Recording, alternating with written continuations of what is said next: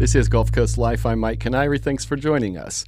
The Shy Wolf Sanctuary in Naples got its start in 1993 when founders Nancy and Kent Smith began taking in animals that were not accepted by government animal services, wildlife rehabilitators, or zoos.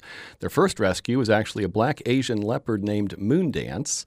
Shy Wolf became a nonprofit in 2001 and has grown to be a refuge for all sorts of animals, including numerous wolves and wolf dogs, a cougar, exotic species of fox from all across the globe, also things like prairie dogs, Florida gopher tortoises, and sugar gliders. In its 30 years, Shy Wolf has rescued more than 1,200 animals as well as provided uh, educational experiences to tens of thousands of visitors from around the world from its small property of just a few acres. To learn more about the sanctuary, how it managed during Hurricane Ian, and its plans to grow, I'm joined today by its executive director, Deanna Deppen. Deanna, welcome to Gulf Coast Life. Thank you, Mike. It's a pleasure. Appreciate you having us. No, it's a pleasure to talk to you today. I, have always been uh, an admirer of the work that you do, so I'm happy to be able to talk to you about it. Um, for starters, can you just tell us a bit about yourself and how you wound up working with exotic animals like wolves, etc.? Well, it was November of 2000 when I first went out to the sanctuary. I had run into a volunteer at a pet store. I was helping a friend get her dog food. She'd had eye surgery and could lift the bag. And we ran into Michael Cloman, who was there with a wolf dog named Nakipa. And we got to talking to him about this unique dog. He invited us out to his friend's house, Nancy Smith's, to meet some wolves. And so in November, we went out there. We met the wolves and Nancy. We got a back rub from Taiwan, who was a Mackenzie Valley wolf said, This is amazing, but uh, you should be a nonprofit. Left our donation, whatever it was, and, and went on our way. And then a few months later, when I went back out again, she Nancy said, Okay, uh, we're a nonprofit. Now what? And so ever since then, it's been figuring out the next step or now what you know? yeah yeah, yeah. Um, how do you describe the sanctuary and the work that you do? Like if you were to meet somebody out in the world and they say what do you do? How do you describe the work that you do out there? Not just you but the whole you know the whole team. We rescue captive bred exotic and unreleasable wild animals that have nowhere else to go. Zoos won't take them. They get their animals from certain specific places and lineages, especially if they're certified or accredited. Um, wildlife rehabbers can't keep the animals indefinitely. If they can't be released to the wild, they need them to go somewhere so they can rescue more animals in the future. And domestic animal shelters are not qualified to deal with many of the animals that we rescue, nor do they know how to screen, screen adoptive homes for these specific behaviors that some of these animals may have. So um, they would euthanize if they can't find a place for them to go. Hmm. Um, how can people visit the sanctuary? I understand it's it's it's private visits, so you have to arrange it beforehand. Um, can you just explain how that works, sort of, and, and how long the wait time is, probably? For the regular visit, which is a combined group of people, um, you may be booking, looking at a few months ahead. We used to um, have have people book out as, as much as a year ahead, but COVID kind of changed that. So it's not as long, but we are seeing increased interest in coming back out since you know things have slowly returned to normal. Um, but you go to our connect button on our website and you can find different options for having educational programs you know come out to you we do community based programs mm. where we'll go to um, different community you know we've got living with wildlife programs we've got school programs we have recently expanded our wi-fi so we can offer virtual programs so there are a lot of options to connect with us and learn about the animals and what we do. Where are you guys? Where, where, are you guys located exactly, and and how did you do during Ian? I think you were far enough far enough south and sort of inland that. Uh, but explain, you know, how how did Ian impact you, if at all? We are within three miles of the intersection of 951 or Collier Boulevard and Pine Ridge Road. in what's called the estates, Golden Gate Estates. We have bought 17 acres over by, by Wilson and Golden Gate Boulevard.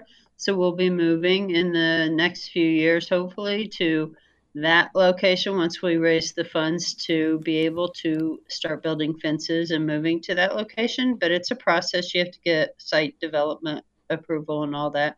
As far as Ian goes, we fared very well during Ian. We had some tree damage, but overall less damage than what we had during Irma.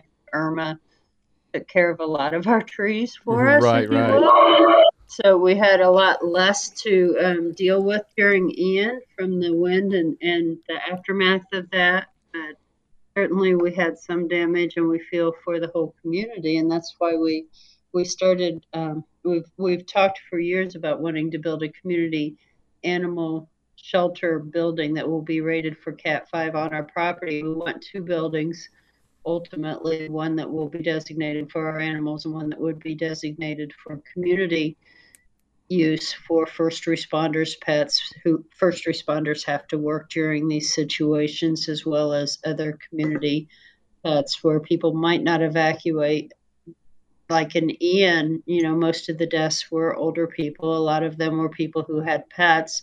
Maybe they didn't feel like they could evacuate during the storm because the shelters didn't allow the pets or they were full to the quantity that they would allow uh, we would be a resource in that situation where people could put their pet in that building and then go to the shelter or evacuate and we would watch their animals. So that's a huge goal of ours is to get that built and you just recently had or or fairly recently had a, a like a kickstarter campaign where you started the process to raise money for that and it was successful i understand it was it was very successful of course the building itself is projected to cost $500 a square foot. So, and we're anticipating a 10,000 square foot building so that we can house a lot of animals in it. And that, you know, of course, totals $5 million for that one building. But, but our Kickstarter campaign was very successful. We set a goal of 50,000. We know that, you know, a lot of people are hurting right after Ian, but we felt it important to raise awareness while while the memory was still close as to what we had all endured in this area and the need for this this structure was so obvious to so many people and we exceeded that goal by over $30,000 so we're very grateful for the community's support and everyone believing as we do that this is a much needed resource for the entire community it's not a matter of if, but when the next hurricane is going to come, and we want to be part part of the solution to helping people and animals during that situation. And then there's the long term effects too. Um, you know, after after the storm, people have lost their houses or had damage and they can't necessarily be reunited with their animals immediately or their fencing has been damaged. So this building could be a resource even after the storm for those people and those animals. Um, I, don't know if th- I don't know if this is a strange question uh, or am I just le- leaning into like urban myths, but did the animals at the sanctuary behave differently as the storm started approaching? Do they know a storm like Ian is coming before it gets here, or is that just I've watched too many movies? Animals do know. I mean, we we watch them certainly to tell if we feel like it's going to be something that's going to just blow past us or if it will be something we need to take seriously. We always try to um, take it seriously regardless. But but there is a certain amount of you know are the animals acting differently? Yes at times they do but uh, interestingly um, a lot of our animals will not stay in the houses that we provide during the storms. They'd prefer to lay out under the house or outside of the the shelter um, hmm um, Not sure why that is, but they do. Yeah, well, they everybody has their preferences, I suppose. Um, how many wolves? You know, it's called Shy Wolf, so most people think of wolves. How many wolves and or wolf dogs do you guys currently have out there? We have four what we would call full wolves, and then um, wolf dogs we probably have around I haven't totaled the numbers lately, but I'd say around 20. Are wolf dogs like a straight crossbreed between dogs and wolves, or is there a lot more genetics going on there?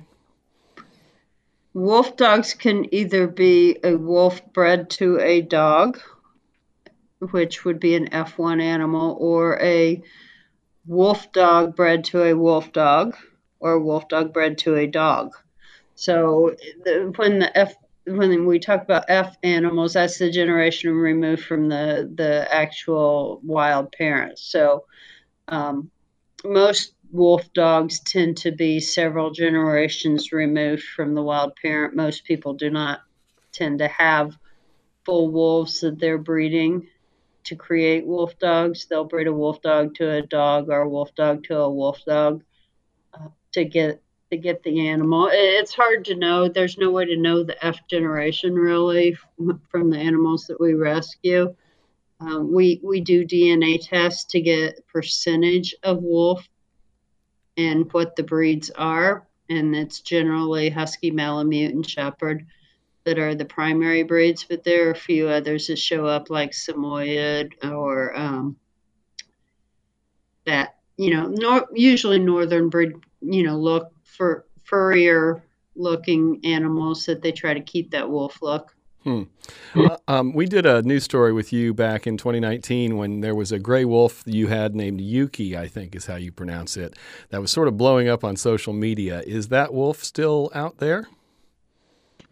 Yuki was a high content wolf dog. He was like 87% wolf and no, he's not still there. He actually survived. He was diagnosed with cancer when all of that first started and he was going viral. He lived three years past his diagnosis date, so he did very well, but he has since passed.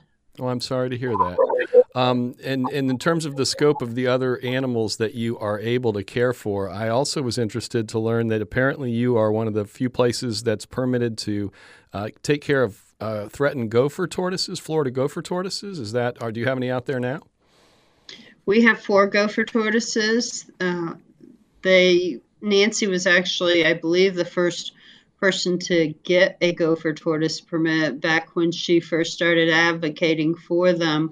There was no permit. You couldn't have them in captivity. You couldn't release them. There was a concern about a respiratory disease so they wouldn't allow animals to be uh, reintroduced into wild populations for fear that they might make the other tortoises sick. So you couldn't keep them, you couldn't release them, you couldn't euthanize them. What and we wouldn't want to. So what do you do with them? So she she actually went to Fish and Wildlife and said you need to you need to do something to allow us to keep these and they created an educational permit for the gopher tortoises, which we have to this day, um, hmm. so that we can take them to schools and, and teach children about protecting them and how they're a keystone species.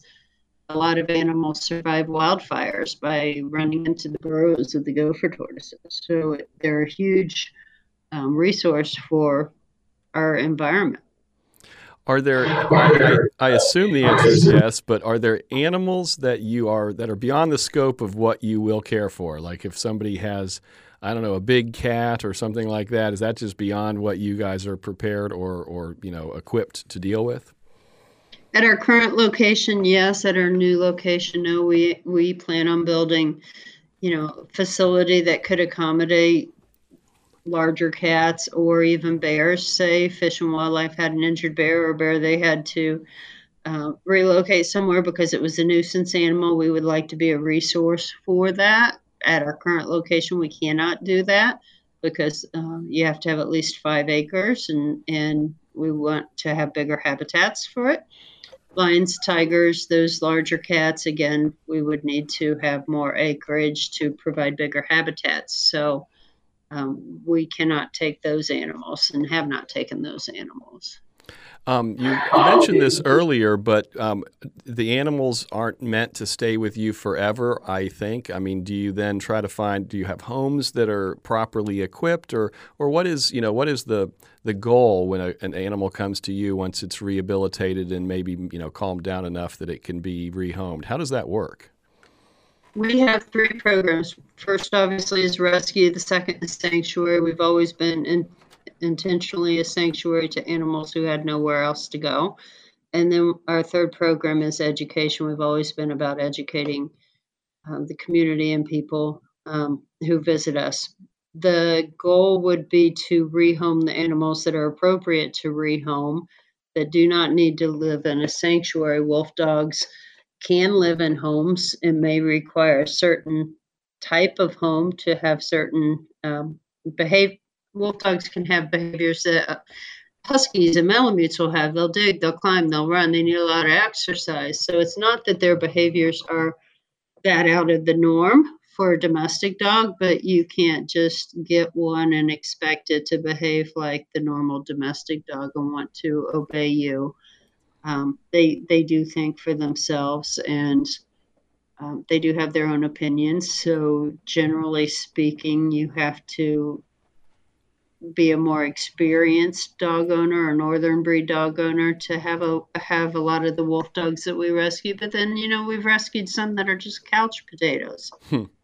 so we evaluate the animals in need of rescue like vector right now who's up for adoption he wants to be in a house he went to snowfest he was great with kids he didn't care if people were surrounding him that's not the typical wolf dog that we rescue but that is his personality so he could actually be adopted to a home who wanted to take him for walks. Wouldn't necessarily require a fenced yard like some, some animals.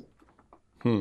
We only have so, about we only have about a minute left, so I, I can't let you go on too long. But as executive director of a place like Shy Wolf Sanctuary, in my mind, you get to hang out with wolves and wolf's dogs all day, or are you in the office too much? Like, do you get to spend a lot of time around these animals?